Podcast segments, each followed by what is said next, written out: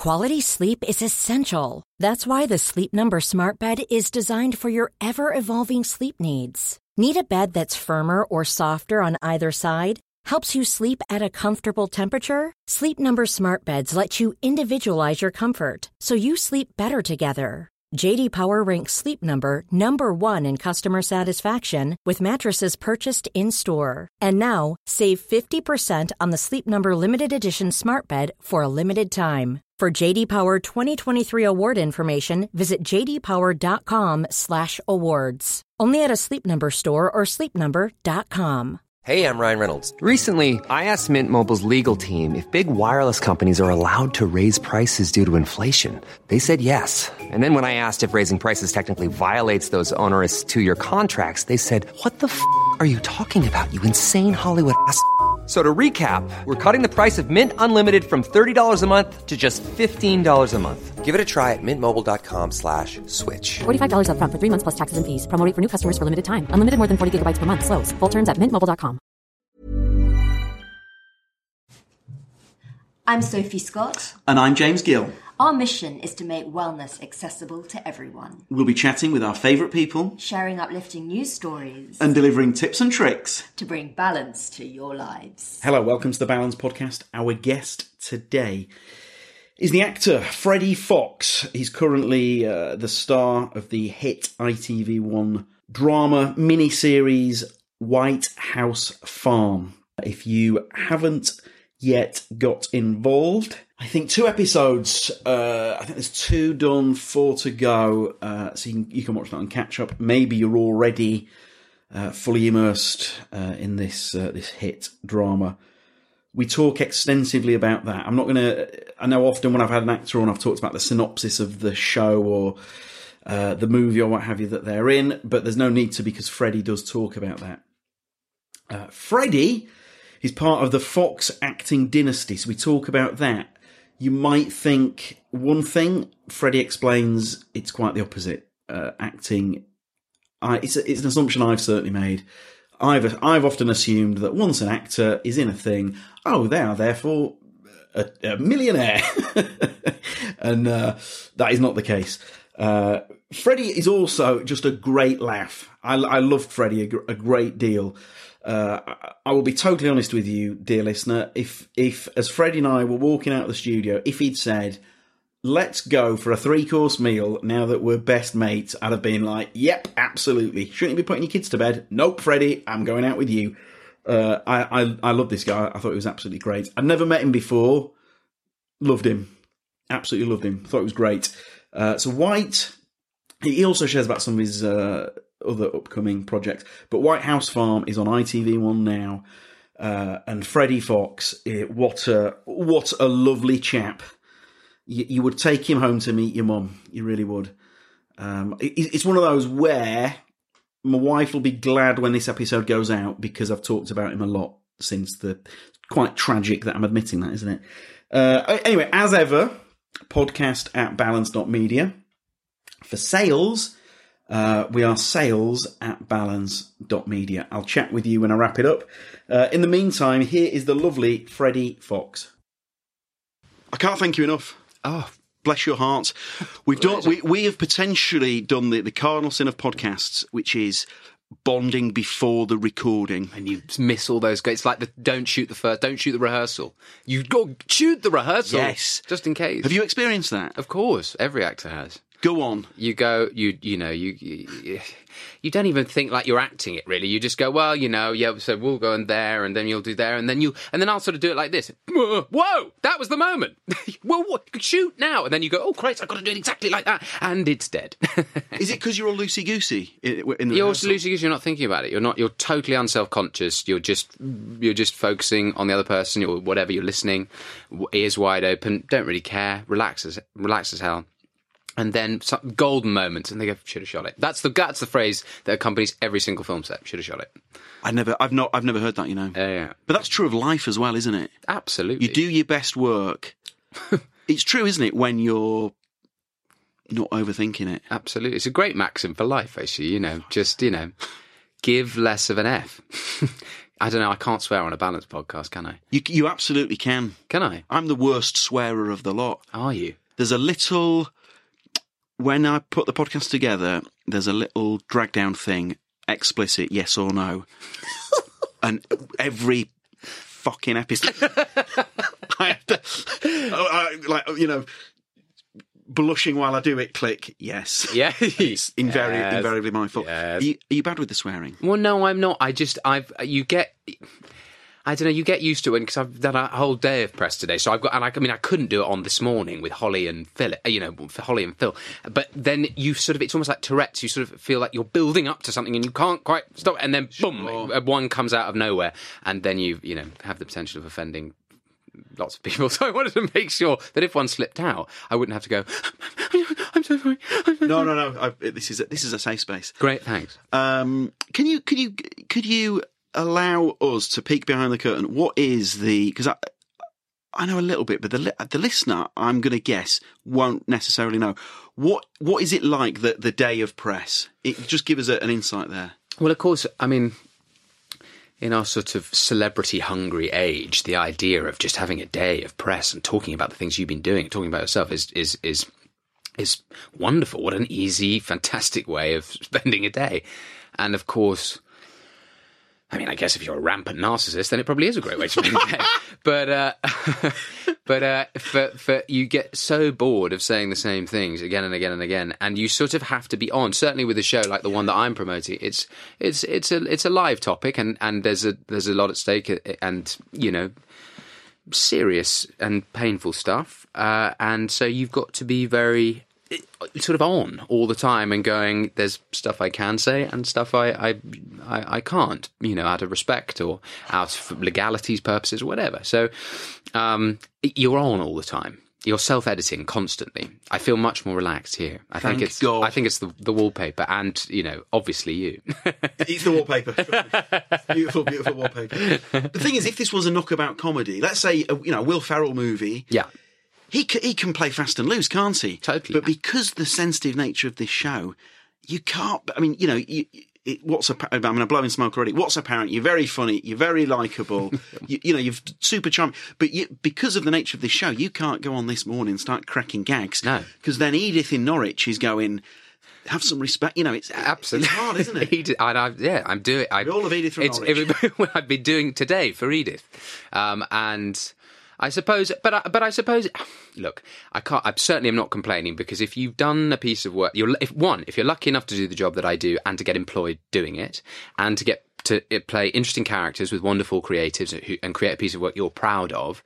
There's a great privilege and uh, in being able to talk about it and go, look, we've done this together, uh, the team, and Yeah. we're offering it to you now, and we'd love you to see it, and we'd love you to have an opinion on it. So it's a vital part of it but it's just it's it's wearing. And I and i remember my my dad actually saying to me when when i accepted the job he said great wonderful part wonderful scripts fastidiously researched great team great pedigree all of those things fantastic.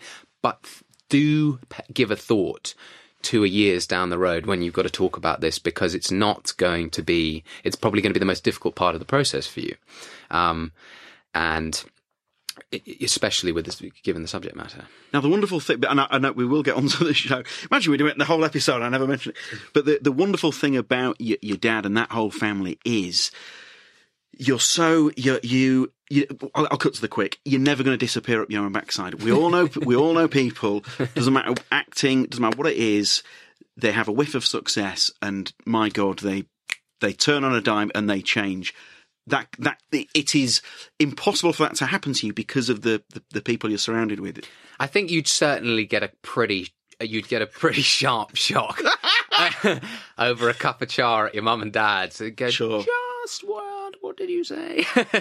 um, and you and you can't. I think you can't. It's it's harder too because you see through your family and your parents and siblings what life is like when you don't have work and you don't have money and I, I mean, I remember when I was, I don't know, six. Um, I was down eh, with my parents in this house in the countryside that had no mains water, no television. I mean, no central heating. I mean, it was a, it was a, it's an amazing old thing. It's like Uncle Monty's place You know what I mean? Yeah, yeah, it's yeah. that place.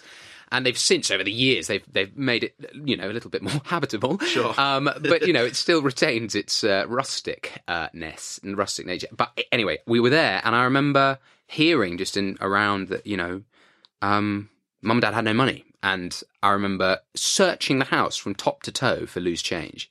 And I mean, I was sick, I was sick, so I didn't really quite realize what money problems were. Yeah. But I, you know, and I offered whatever I had, eleven pence at the end of it, and said, "I think I've solved your problems. You're welcome. You're welcome." but uh, uh, you you you you you grow up knowing that it's that this is not a, an industry for gl- for glory necessarily. It's it's an industry that you've got to, you you have to enjoy and believe in and um, want to commit yourself to completely if you're going to do it. Uh, it's not about it's not about the money and the and and the, the red carpets. And there are countless actors. Terence Stamp's most recent autobiography, he writes about this. Can't remember, he, he he makes a he makes a big movie, and I think he just thinks the offers, well, the phone will ring off the hook. And there was nothing for years. I think Superman, Superman one and two was the, was the thing Yeah. that, that got him back out of Yeah, uh, retirement, not by his choice, but by his like forced retirement. Yeah.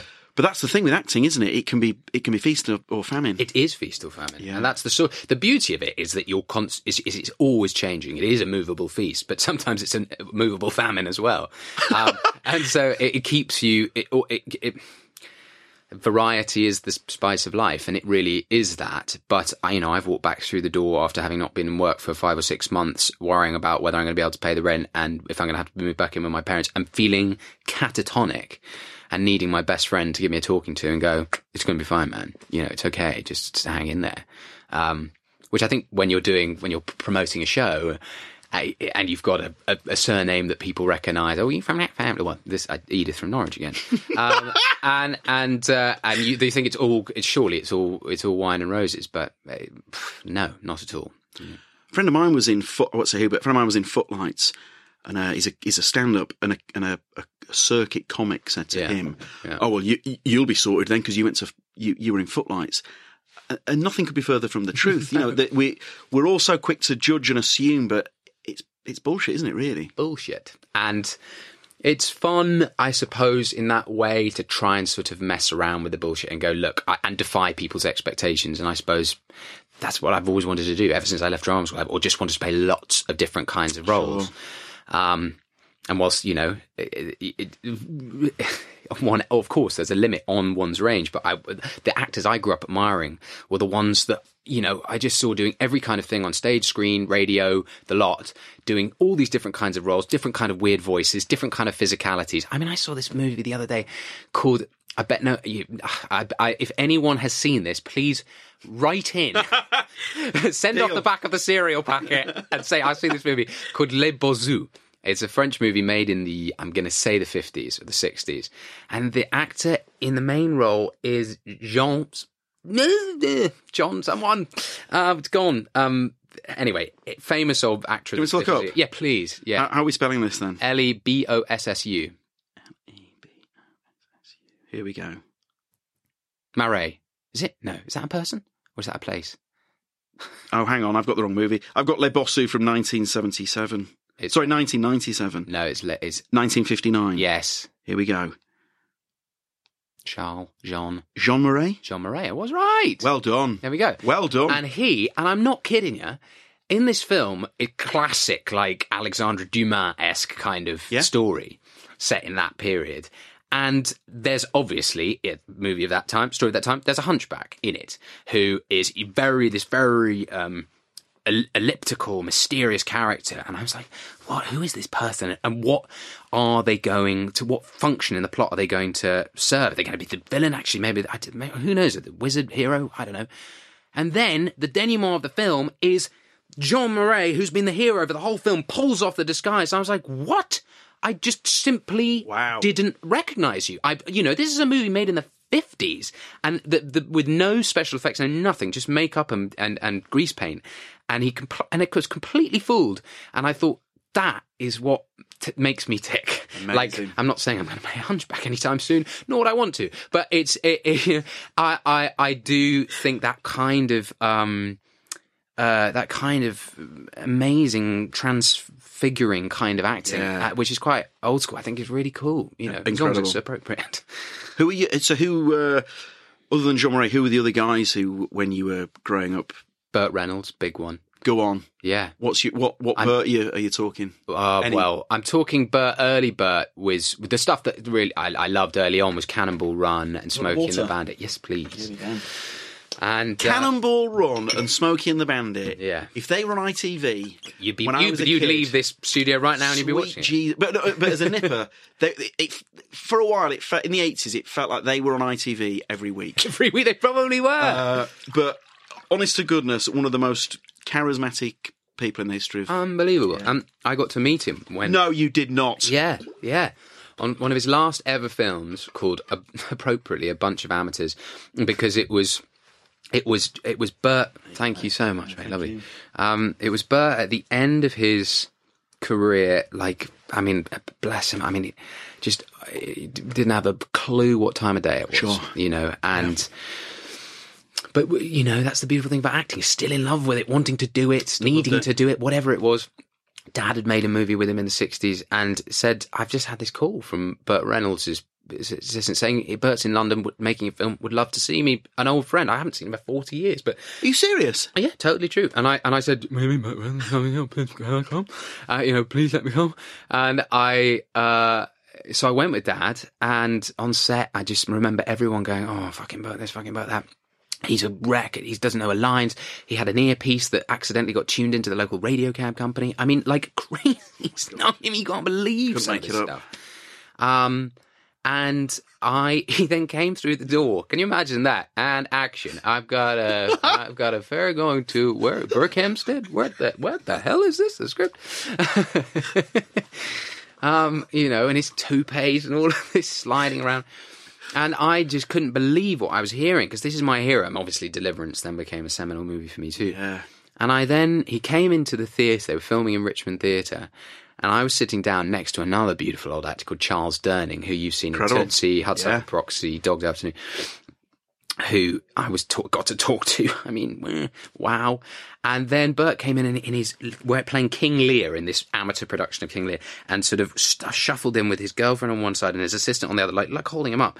And Dad said, "Hi, but I'm nice to see you again." He went, "Oh," and his assistant said, "It's Edward Fox. Come see you." Go, "Oh, yeah, great to see you." And my dad said, "Hey, this is my son, Freddie."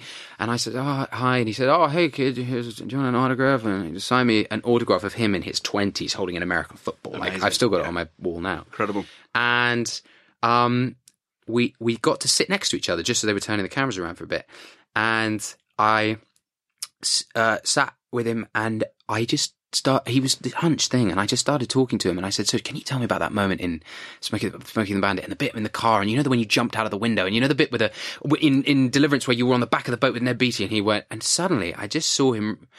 like begin to grow. He realized that he had someone who completely undividedly adored him and that his legacy, his message, his Bertness had meant an enormous amount, had changed my life. He was my portal to the world of cinema. And he started to grow and grow and like tell me about the stories about copperhead snakes on rocks in the middle of the river and you know Ned was screaming but I said we got to go this way and he suddenly turned into this wow. action man and I I had here I had Burt Reynolds and he had a fan uh, like an, a, but a, one who didn't see any of the clutter and the prescription pills and the whatever. And as soon as they called him back to set he just wilted again. And I just thought that is a really beautiful there's a beautiful short story there and I made a short film where Charles Dance, uh, who I've known forever, played the Burt character in a kind of magical realist version of that story. That's incredible. Yeah, it was an amazing moment, actually, sort of for me, you know, to see again about keeping your feet on the ground. I mean, Burt in that conversation said to me, you know, or his his girlfriend said to me, you know, he was the biggest star in Hollywood for five years. I was just about to say he was the biggest. He was the biggest movie star on the planet. Yeah, yeah, he was big star on the Moose on the planet for five years, and I was like, why do you need to tell me that? I Yeah. You know, uh, why are you telling me that now? And so uh, that thing about kind of living in this sort of alternate universe where suddenly you are brought back to reality with such grinding pain. You're not prepared for it, and so in that way, it was another lesson about going, Absolutely. don't uh, fall into the, you know, don't go don't don't to go off into La La Land. Once it was apparent that you were such a fan, Yeah, and he grew that that muscle memory's kicking in. You know, suddenly it's he remembers what it was like in 1973 or, Ex- or exactly, you know. something like that. Maybe I don't know. It was just it was a physical transformation of a kind. Amazing. Who, who else? Mine, mine as a kid, mine Yeah. was Steve McQueen. Well, for understandable reasons, and who similarly also kind of fell off a cliff a bit. He did. His dream was to be his his dream was to be bigger than. I don't want to get sued. I'm, please don't sue me. The McQueen estate. His dream, according to his first wife, Neile Adams McQueen, was to be bigger than Paul Newman. That was his motivation. Then they made the Towering Inferno. Yeah. There's the controversy over who gets billed first. So McQueen gets billed first, but is low is lower. And McQueen is so McQueen appears on the left, and Newman's name appears on the right, but a bit higher. So, oh, I see. So they're balancing it. So, I mean, I mean, talking about ego. Talk about ego. I would have expected better from Paul Newman. I have to say. and and so he McQueen felt he'd achieved it in the, with that movie because his name appears first, and he, he quit. He quit acting after the. That was it. I didn't know that. So that was his last movie, and then he made a comeback four or five years after. But the the goose was cooked. It was a come down. Yeah, it really, it really was. yeah, yeah. Um, God. So which one was your queen? Great Escape was Yeah. the- Well, of course. I just thought he was the he was and probably always will be like the, the coolest thing I'd ever seen in my life. You know that. I know, I know, I know, you know, I know that. I've, I mean, I've seen 1917 today, so you know, Yeah. you're talking about uh, a war movie that's incredibly, incredibly gritty. And obviously, I know the Great Escape. It's all about McQueen looking Sexy. incredibly. yeah. He's got, he's got like basically got like chinos on, and uh, it's not, it's not army fatigue. He's a cowboy. But he like- looked, he looked, he, he looked so great. He looks the biz, doesn't he? Was there? I mean, was there? Is there a parallel universe where you're not an actor? What I mean by that is, I've interviewed some people who are part of an acting family, and for a while they've almost like tried to rage against it, or, um, but the pull has ultimately been too strong. Yeah, uh, I don't know. I, I, I never really, it never. I, I wanted to be a fisherman. No, I wanted to be a fisherman. Then I wanted to be a fishmonger. Anything to do with fish. Yeah. I was obsessed with fish. Still am actually. And Uh, Where's that come from? living by the sea with my with my with my parents in that house, Uncle Monty's house, and uh, and there was a fisherman down on the who you would always you bring his catch in every time we dad and I would go swimming or whatever or rock pooling or whatever, and he was called Barry Bust, who's still a friend of mine, Amazing. and uh, you know Barry Barry would bring his catch in, and I would just be like. Put my head over the edge of the boat and see lobsters and see um, uh, where you- cr- cuttlefish and all these sort of things. And I'd be like, "Oh my god, it's alive! It's it's you know." I was like Frankenstein. It's alive. Yeah. Um, and so yeah, that was where it came from. But even now, even now at 41, if I see, like, like you say, a, a live lobster, there's a part of that, oh my god, It's so cool. yeah, yeah, It's so cool. It's like an alien. Um, and I, I remember, God, I going with fish, you know, picking up the lobster pots, you know, with Barry on the boat, and I we found like an eight pound lobster. I don't know if an eight pound lobster Sweet exists in the in the. Bay of Kimbridge anymore. It's incredible. but it was like huge. Um, so yeah, no, that's where the the, the fishing. Do you still fish now? To Yeah, I do to relax. That's my balance. There you go. There's my- something in that though, isn't there? On the on the few times I've gone fishing, yeah. it's it's fantastic, isn't it? I had the most amazing day the other day. I went, uh, I was uh, just on a, w- a little sort of long weekend break in Cornwall, and a friend of mine owns a little boat, and we went up the River Fowey bass fishing, and caught a couple of bass, which I then cooked, you know, with some sweet potato and you know, nice buttered leeks that night, and I and The we most saw delicious thing you've ever tasted. Oh my god. oh my god. And made all the more delicious, you know, as I was describing to you know the person I was with. This is, uh, but oh, and this is the moment, and by the way, and this is so tender. Oh my god, you have got to taste this flavor. It's so buttery. Oh, you know, I get so excited about it. And and we, you, but you, I was a day, just a day fishing with kingfishers going up the riverbank and just uh, that's my idea of heaven. That's what I. That's what I. If I ever get to a grand old age and uh, of, of anything, that's what I will spend my days doing. Fishing. for for sure. Yeah, Incredible. yeah, love it. So love it. now this is quite the gear shift from fishing to the, the nature of the, this new show. But, but that was but a segue gosh- enough. That was a cannonball run segue. yeah. Dom DeLuise from nowhere. um, oh, man, I tell you what, when you when you're young and you see Dom DeLuise in those films, Yeah. that's the that's the funniest thing you've ever seen. Best thing you've ever seen. I When he's. Captain Chaos in Cannonball Run, you can't you literally can't believe you look. Can you? you can't. Why can I not watch Dom DeLuise as uh, as as Captain Chaos every day of the Every week day of the forever? week forever. Why just eat cereal? Why do you go to Dr. Louise? Different time. Who was also like who were the, who directed those things? I can't remember. Someone, oh, some old dude. Do you know what? I don't know. I I should know. I don't know who directs the I think it's like Burt's stunt man, you know, like stunt captain. I think he d- directs most of those. just to ensure that Burt looks as Burt as possible. Burt as possible, and you know, breaks a couple of ribs in the you know process and is super hard. I'd I'd need to IMDb those, yeah, at hundred percent. Can I live? See, I wish I could hazard a guess. I love guessing games, but the, do you ever play the movie game? Have you ever played the movie? Go on. So where you go, act, where you go actor, film, and then from that film another actor, and then film actor, and you can add director in there. So you can go. If I went, It's Le- jumping from. yeah. So I went Leonardo DiCaprio. You'd say a, a film. Any movie? Any movie he's been in. that he's in. Yeah. Titanic. And I'd say. It's good that went for a really left field one. Uh, well, right, exactly. And then I'd say Kate Winslet, and you'd say Something that shit. Right. Okay. and then you try and make it harder and harder and harder. And so then uh, uh, when you get to one that you either don't know, you have to fake it. And if you fake it, you can go bullshit. And if I have faked it, then I lose a life. And if I haven't faked it, then you lose. Oh, this is you a lose a life. great game. It's a great game, and you can add director in there to make it really, you know, tricky if you're a movie buff. Do you want to play a quick game now? Real quick game, I love it. Okay, Right. Okay. Here we go. God. I've So do I go first with that? yeah, actor? I- yeah, absolutely. Okay. I'll go. I'll go. Steve McQueen. Okay, I'll go. Um, well, let's say we've been talking about. Let's go. Great Escape. I'll go. oh, f- I'll go. Richard Attenborough. Okay, I'll go. Ten Rillington Place. I- I'm out. no, you should have faked it. You should have said Judy Garland. I'd have gone bullshit. Well played. but you could have said John Hurt if you were in the mood. Go on. Karen, let's parrot Karen as if you said John Hurt. John Hurt. I'd say oh, we could go hard or we could go easy. Could we could say we could say we could let's go easy. Well, let's go Harry Potter and the Prisoner of Azkaban, Right. And then I'd go Daniel Radcliffe. and I'd go Victor Frankenstein. And I'd go James McAvoy. You could have, or you could have said Freddie Fox. But I'm gonna, I'll, I'll, I'll let you. I'll off on that. Uh, and I'm gonna say Atonement. Saoirse Ronan. Okay, I'm gonna say on Chesil Beach. Sam Claflin. No bullshit. Yeah, Mate, I love this game. So now, I've never been, I've never been more delighted to be 2 0 down in anything. Right, Well, you've got the one more, game. one more. I've Okay, got- one more I'm, I'm in this now. You go. Okay, okay, okay, okay, okay. So I'll go. I'll go first then. okay. I'll go Freddie Fox. um. Okay. Uh. Do we go for a good film that Freddie Fox is in, or most of the films he's been in which haven't been very good? Let's go Pride. Uh, Paddy Considine, Very good. Dead Man's Shoes. Which, by the way, I know. what I mean, what a movie. Uh, Shane Meadows.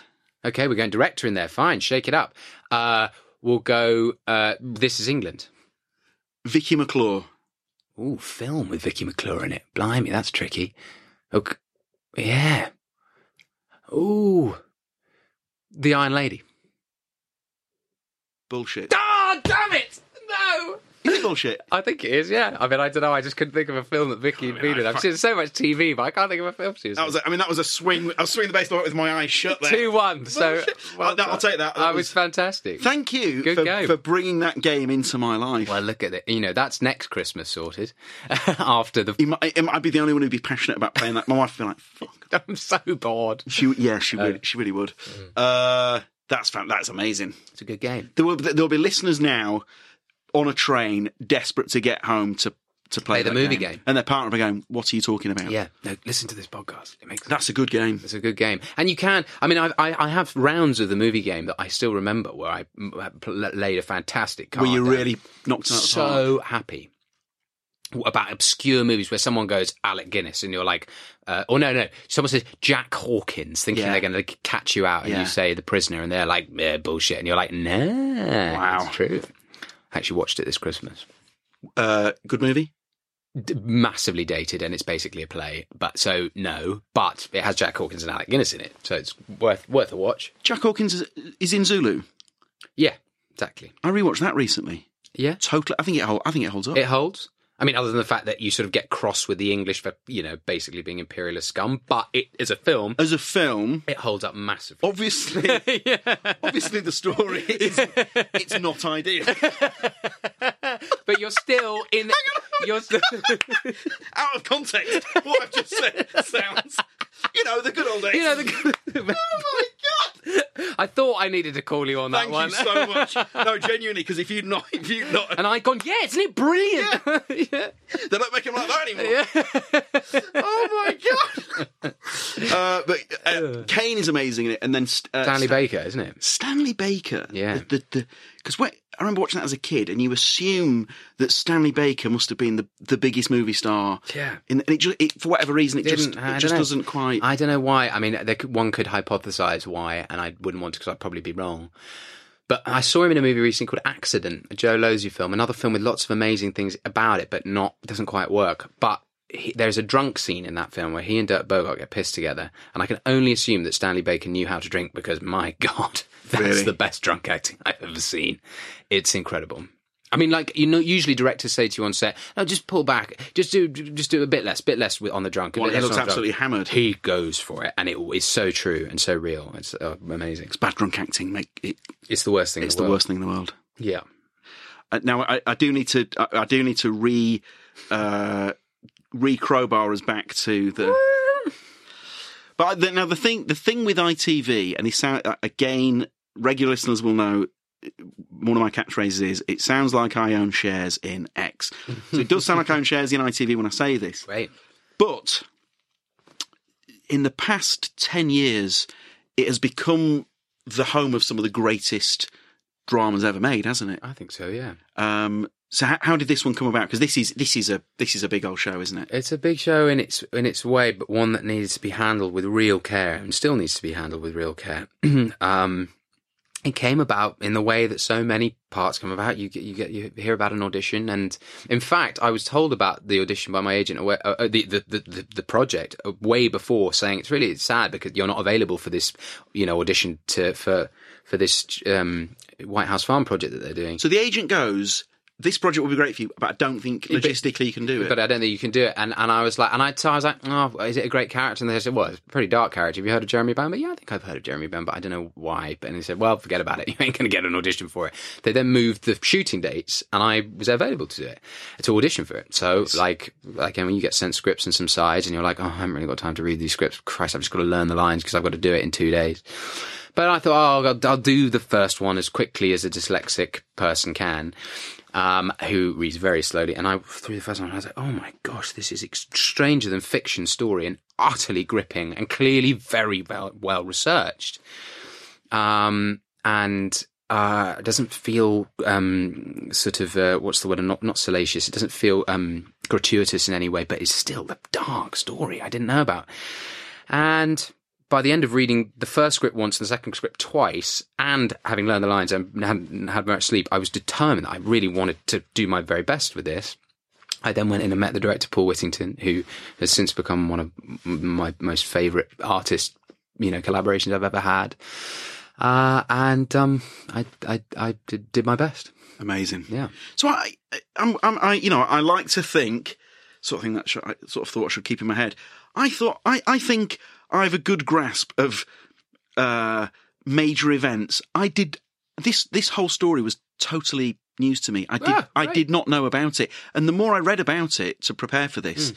I was like, how the.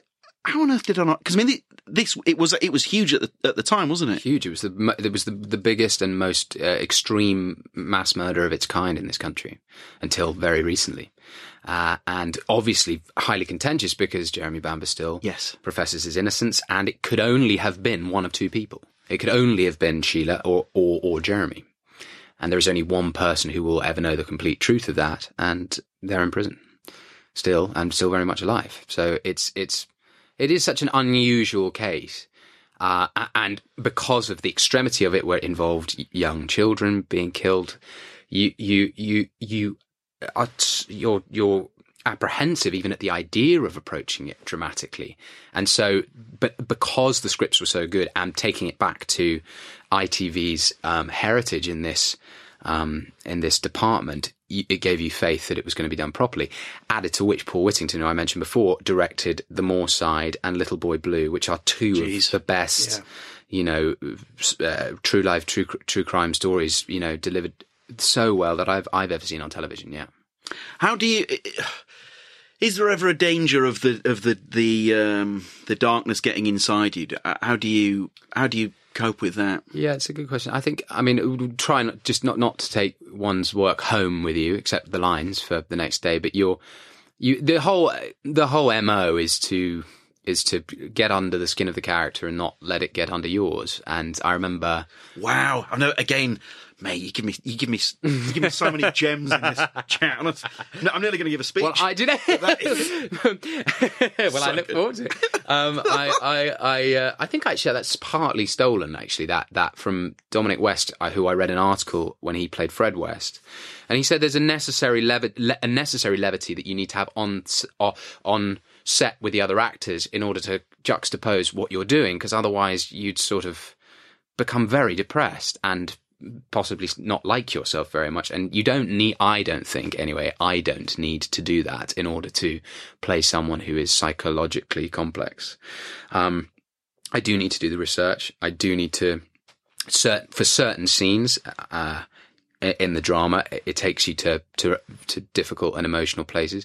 But i suppose in a way if you can justify it through a positive where you are doing it for the piece, you're doing it, and you're doing it in order to to give the best job that you can for them, sort of almost for the memory, at least for me, for for the memory of those that that died, and going, we've chosen to do this, and we've got to do the best justice by you. Ergo, we've got to tell the story as well as we possibly can, and that does mean you know going to difficult places and and um, embracing it, and then having a good team around you to pick you back up again.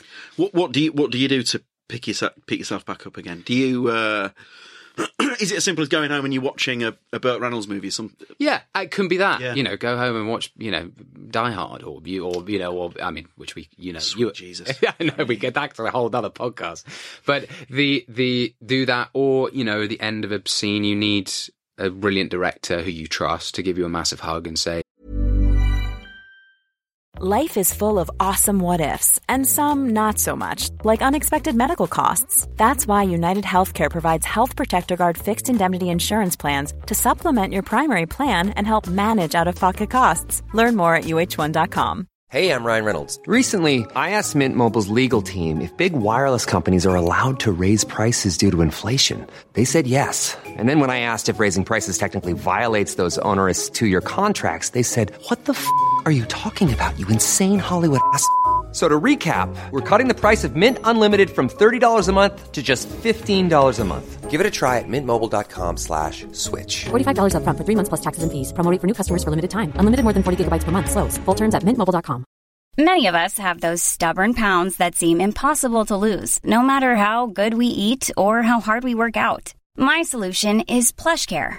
PlushCare is a leading telehealth provider with doctors who are there for you day and night to partner with you in your weight loss journey. They can prescribe FDA-approved weight loss medications like Wegovy and Zepbound for those who qualify. Plus, they accept most insurance plans. To get started, visit plushcare.com slash weight loss. That's plushcare.com slash weight loss. we got it. Um, or we that was great, but I want you to go again. Stay there, stay there. Trust me, it's great, but give me a little bit more of that. Do that a little bit faster. Just pull back on that moment. Go again. Cameras keep rolling. Don't stop. We're in. We're we're getting there. We're getting to something quite quite cool here. That's really. I don't mean cool, but something quite truth, truthful here. Uh, let's keep going. And then by the end of it, you feel cathartically like you've done justice to it a bit. What what do you, what what sort of research do you do to to get under the skin of that of that character? Then Um, I sort of tried to, I tried to sort of to play as sort of as multifaceted sort of a hand as I could. So, um, on on the research, so I read the the books, the source material, uh, Colin Caffell's um, retrospective called "In Search of the Rainbow's End," and Carol Ann Lee's very sort of factually factually punct no punctilious is the wrong word fastidiously researched Yes. sort of piece uh, book. Uh, called The Murders at White House Farm. So to give me the bedrock of what was happening, I then interviewed Colin, who was unbelievably generous with his time and you know I, there was nothing i couldn't ask him and given you know he lost his two sons and his ex-wife in that that that that that moment it was extraordinary act of kind of acceptance and courage um and I spoke to him. I spoke to officials who were connected with the case uh, and had, you know, had memories but hadn't really talked to the public about them for whatever reason. Uh, I spoke to a, a, a criminal psychologist uh, who was assistant ba- uh, governor of the Scrubs when when Bamber was admitted. I listened to Bamber's voice a lot to try and get the kind of idiosyncrasies of some of the way he spoke, um, but without doing a cast iron imitation. And in that way, I was quite lucky. There's not much video footage of him, so I had a little bit more of a uh, an opportunity to make him my Jeremy Bamber rather than the I was about to Jeremy say, Bamber. Yeah. Uh, an actor that said that to me before that it, it's they're able to do their interpretation of X rather than ever feeling the need that they're doing an impersonation. I think so. I, otherwise, you're always going to come unstuck, and um, I, I, I don't know. It's it's a fine balancing act, and sometimes you go, you know, you see what's um, Renee Zellweger playing Judy Garland, and it seems so that's a perfect imitation. Yes, but has the essence of the, the the truth of that actor, what they're feeling in the moment, and so you're going heavier on the uh, impersonation elements of it, and then times where you'll see an actor who's playing Catherine the Great, but has you know I don't know we've not no video footage of Catherine the Great, no, that's a really good but do you know though, what I mean? Yeah, you can yeah. kind of do it their way, and certain actors favour certain styles more. I mean, your Steve McQueen probably wouldn't have even even attempted an accent, no, and would have gone, "I am Yeah. Prince Philip," You know? absolutely. yeah, uh, or Prince Philip. But I, uh, uh, and then other actors that need Daniel Day Lewis need to go into that that that more immersively imitated sort of space.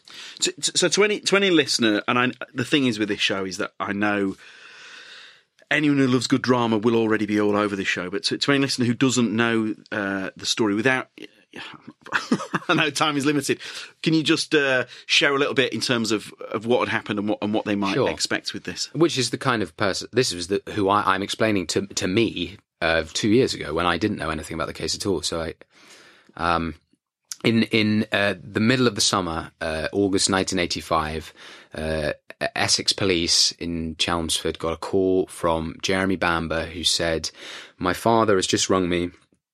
Jeremy lived at a in a cottage in the next door village to to to where his the farmhouse was. I've just had a call from my father who says my sister who's staying at the farmhouse has gone berserk with a gun and the phone went dead. Um, like someone had cut it off. And the police arrive. Jeremy Bamber meets them there. And uh, there's no response from inside the house. Uh, Whatever the SWAT team or, or not a SWAT team, but you know what I mean. Yeah, yeah, Armed yeah. police come and they they hail and for hours and hours until the early morning, and then eventually they break down the door and they find all five occupants of the household: Jeremy Bamber's adopted father, father, mother, adopted sister, and her two twin boys, all shot to death uh, with a two-two rifle, and uh, the rifle was on Sheila Bamber's, lying across Sheila Bamber's body with a Bible next to her. She had a history of manic of of, of, of psychotic behaviour, uh, schizophrenia, and um, a sort of religious schizophrenic mania, and yet was heavily was heavily sedated on medication, and she had the rifle on her chest and a Bible by her bed, two bullet wounds under her chin, and it looked like she'd killed everyone and shot herself. Her father was found downstairs, who'd been sort of shot but also bludgeoned to death. There'd been a big fight downstairs. And the police almost immediately uh, assumed, given that the house was locked from the inside, that it was a murder suicide. And to try and prevent too much press attention, they tried to shut the case down as fast as possible. Jeremy Bamber then began to display very strange behaviour and started to sell off uh, uh, stuff from uh, all the property from in, uh, the belongings from inside the house pre probate to make money, and acted like you know nothing had really happened until the funeral of his of the family, and he famously there are some infamous pictures of him weeping, holding his girlfriend's hand, and Colin, the father of the two boys, holding him up. Um, but it, people always looked at that footage and went, "That seems." People weren't sure whether it was genuine. Uh, anyway, Jeremy Bamber. Uh, there was one police officer, Stan Jones, who went above his superior's head and said something's not right about this. The crime scene was completely compromised by the police from the very beginning, and the media went berserk in a most egregious way. You know, going mad. Model ki- kills her kids. It's, it was so disgusting and of of its very much of its time Yes. Yeah. attitude towards mental health, which is fortunately, fortunately changed. Um, and uh, the family, uh, sur- surrounding family, cousins of, of, of, of the Bambers also didn't believe that Sheila was one capable of firing a gun, lo- reloading a gun, bludgeoning her father to death, uh, would kill, killing her kids. Even picking up a cup of coffee was a challenge because how heavily medicated she was. Yep. Didn't believe that it was possible.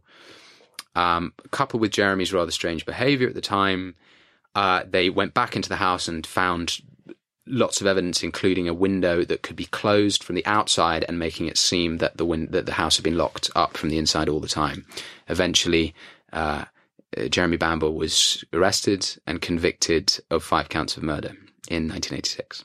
That was not the short version, but that is I mean, that's- the complete version. I mean, it's uh, you know absolutely harrowing and heartbreaking, isn't it? It's extraordinary. And of course, as I, I should say, Jeremy Bamber still professes his innocence, and that he's had two.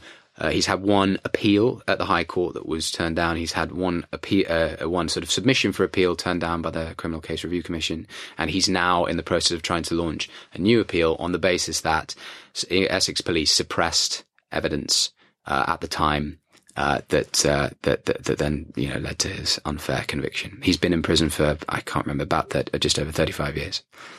Now, can you can you um, can you share what, what what's coming next for 2020 then? Uh, I uh, well, this which comes out tomorrow uh, starts coming out tomorrow, and then I'm doing uh, Is it is this weekly from tomorrow? weekly from tomorrow. Yeah, tomorrow at nine, Fantastic. and then uh, I'm doing. Uh, I've, I'm just finishing filming on The Crown, series four of The Crown. Um, Yes. now that's I mean now that is. Uh, can you share who you are in the Crown? yes, I can. Mark Thatcher. Yes. Yes, Now that is a that's a juicy one, isn't it? another psychologically com- complex character. Yes, uh, which I've enjoyed playing very much with the same director who directed White House Farm, who I love, Paul Whittington. So I've I've been lucky enough to work with him again. Um, uh, that a series called The Great, which I just do a, a, a week on with Nick Hoult and and um, Elle Fanning. Uh, and I've got a few films coming out next year. Oh, a series called Invisible with for ITV with Jason Watkins, uh, uh, which was a lot of fun. And then a couple of films next year. One called Fanny Lye Deliver'd, which is an independent film with Maxine Peake uh, and Charles Dance, and another called Higher Grounds, which is a kind of comedy about comedy about coffee, starring Kate Nash. All the cuss, cuss sounds. Hang on, that's a that's a great idea because we, we we're talking about a dearth of uh, comedy movies. yeah. So this is a this is a comedy about coffee. Comedy about baristas, yeah, yeah. Go Uh, on. About yeah, you wouldn't believe the world of baristas. It's fascinating. Uh, there are bar- there's the World Barista Championships, there are National Barista Championships, and they and it's this is serious shit. I mean, it's taken very seriously. And if you win the World Barista Championships, your life can completely change. You start your own coffee coffee stores. Uh, you get huge sponsorship. But if you come second or third, or, or any of the other numbers, not so much. Go fuck yourself. Yeah, yeah. But- My latte wasn't spiced chai enough. All right, so I've not, I've not, I've not touched alcohol for. It will be nine years in four days' time. So the reason why Loved I'm, it. You were looking at your watch like nine years, four days, five minutes, and Eh, thirty-four five, seconds. four. Um, but the reason why I say this is because so t- teetotal, and then I've got to be careful with coffee. So I've not I've not drunk coffee for for years. Yeah. Because I have to watch myself. And then my wife and I went on holiday. This is too much information for a, a non anecdote. But anyway, we're by the pool, and my wife goes, Do you want a coffee? And I was like, No, I, you know, absolutely not. She comes back with a with two coffees. And I, and honestly, this first sip, I mean, it was, it, yeah, I mean, it was dangerous. Yeah. And, and that was it. I was straight back in there. yeah. How many a day? I'm not, uh, I'm not, you know what? I'm not too bad now. And it, I limit it to two or three. At your worst? Oh, shudder! I shudder to think, Ooh, I- and I literally do shudder. but, the, but the thing, but my relation with coffee is, if I have more than three, it's like I'm, it's like I'm gurning on Yeah, Class A narco. You know, Yeah, yeah, yeah. You know the '80s impression of Prince Charles. Um, Yeah. So I, yeah, co- coffee. I do have a, a tempestuous relationship with. Yeah. How about you? Are you all right with coffee? Would you know what? Since that film, I, Go on. I'd never touched coffee. I'd never touched. I hated the smell of it. I hated the taste of it. I, I, I couldn't understand it. Why people liked it? I was like, it's like eating a, sm- drinking a burnt tree. It, what is with it? And then I started researching this film, and there was a world champion barista there who said, you know, wherever he was, or uh, he this was a guy, the guy was a man, was from. He said, you know, have you ever tried a, a latte? And I was like, well, I don't like coffee. And he went, well, try one of mine. like smooth as that. And, and uh, what was it like? Sip a whole new world. Don't you dare close your eyes. It was. It was a kind of. Oh damn! My Sure. cha- my taste buds have changed. It's like when you like whiskey for That's the first time, and you suddenly go, "Ooh, ooh," and then you sort of feel a bit guilty, and you think maybe I should go and hide in the corner and not talk to anyone for a bit because I've t- done a bad thing. Oh, do I like whiskey? Yeah, I Look- do. Looking over both shoulders. yeah, yeah, um, uh, yeah. I, I, I, and it happened, and then I've, I've, I've had, I had a coffee today, and uh, I need I to get suppose I'll have, I might have two or three a week, but which isn't bad, you know. I'd love to get back to two or three a week. I think I'm going to try and keep it that way. I do drink more tea, though. I do love a tea. I think there's something settling about tea. You know, the world is going to be okay just for ten minutes when you're having a cup of tea. That is so when, true. You know, politics is ruining everything. Because coffee, you can't do that. You can't unwind with a coffee. because it amps you up to go. I'm going to solve that problem. Whereas tea goes, even though it is caffeine, somehow it's the kind of I think it's the Miss Tiggy Winkle factor about it. Tea's doing that. So, listener, I'm I'm calmly lowering my hands. Tea's that. And coffee, unfortunately, is. Yeah, yeah, yeah, exactly. So, does this film take place at the World Barista Championships then? It does, yeah. it does. Beautiful. It's a beautiful thing. We were um, the World Barista Championships in this case because we were filming in Belgrade happened to be happening in. Oh no, actually, it was maybe maybe it was set in Cro- maybe that World Barista Championships is set in Croatia, I think, but we filmed it in Belgrade. Now, I, am again. I'm blowing. I'm, I'm blowing smoke. Love it. Your your career trajectory right now. You absolutely have the world by the tail. Now we talked earlier about feast and famine, but this right now, baby, this is all feast, isn't it? Well, I don't know. I think it's perhaps that's a matter of perception, but I, I'm very flattered. I'm very, I'm very flattered for that um, perception. I, I think, you know, I have to, again. It's getting into that mindset of going because television is such an ephemeral medium. There's so much of it. You go. This is a moment where people hope will see work and enjoy it, or at least take something from it, uh, be uh, curious about it, and maybe it will mean that I get another audition for something that is interesting. Um, uh, I, I, I, I'm trying to deprogram myself for thinking this is going to mean anything. I just go, it's a piece of work that I, ha- I happen to really enjoy making. I'm very happy about that. I had that opportunity. And now what's next? I don't know. Oh, well, I'm doing a second series of Year of the Rabbit, so I do know. But after that, I- mean, I'm, I refuse to believe that it will necessarily mean anything. Is it almost like each gig is a calling card for the for the potential? It's like like Tarzan swinging from vine to vine. that First time I've ever been compared to Tarzan.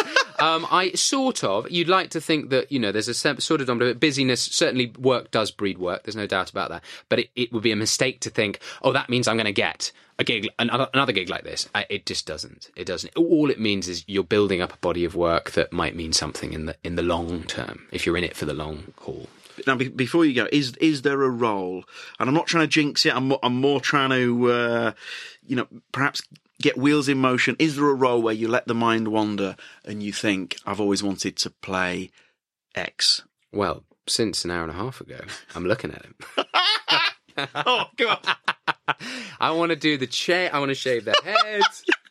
I want to grow the facial hair. That'll take me a Oh few years, God. so I might have to method Mate, it. I mean, I, I would be flat. I can't think of anyone on the planet. I would A, more inappropriate no, to no, play no, no, no. me. I'd be a more honoured, but then would be feel so sorry for you, so, question: Who would you like to play you in the movie of your life? mate. I'd be I'd be honoured if you if you took it. Right? I well, well, send me. I'll write my own contract for that. You, you are in. I don't. In, I don't really. I would. There are certain things I'd love to do. I'd love to play the MC in Cabaret. I'd love to do another Shakespeare. I'd like to play Henry the Fourth, Fifth. Um, I'd like to. mm, I just would like variety. I just like the opportunity to to be different, to just variety. I don't really know what comes next. Whatever happens next will be great. I hope. You know, if I'm lucky enough to get another job and another job, and another job, and whatever they are, I'm, I, I, I, they'll, they'll, that, that's enough for me. I don't really need to know what will come next. I don't think.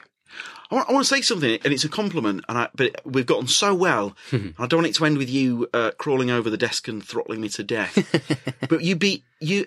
I imagine has this. Oh, there is one. Go on. go on, go on, no, go on. Well, no, you have. No, you. I want to say your thing first, and then I'll say my thing. But you'd be you. I mean, you would hoover up. You've got such an amazing face. Thank you. You'd be a great. You'd be a great young. Ooh. Uh, you'd be a great. As a, I still read comic books now. You'd be a great young Joker opposite Oh. Robert Pattinson. I thought you meant. I thought I said Carl Jung. I thought you said yeah, it was your a great Carl accent. Jung. It's my northern accent. Young. Young. You make a great you make young. A great young. You- Oh, thanks very much.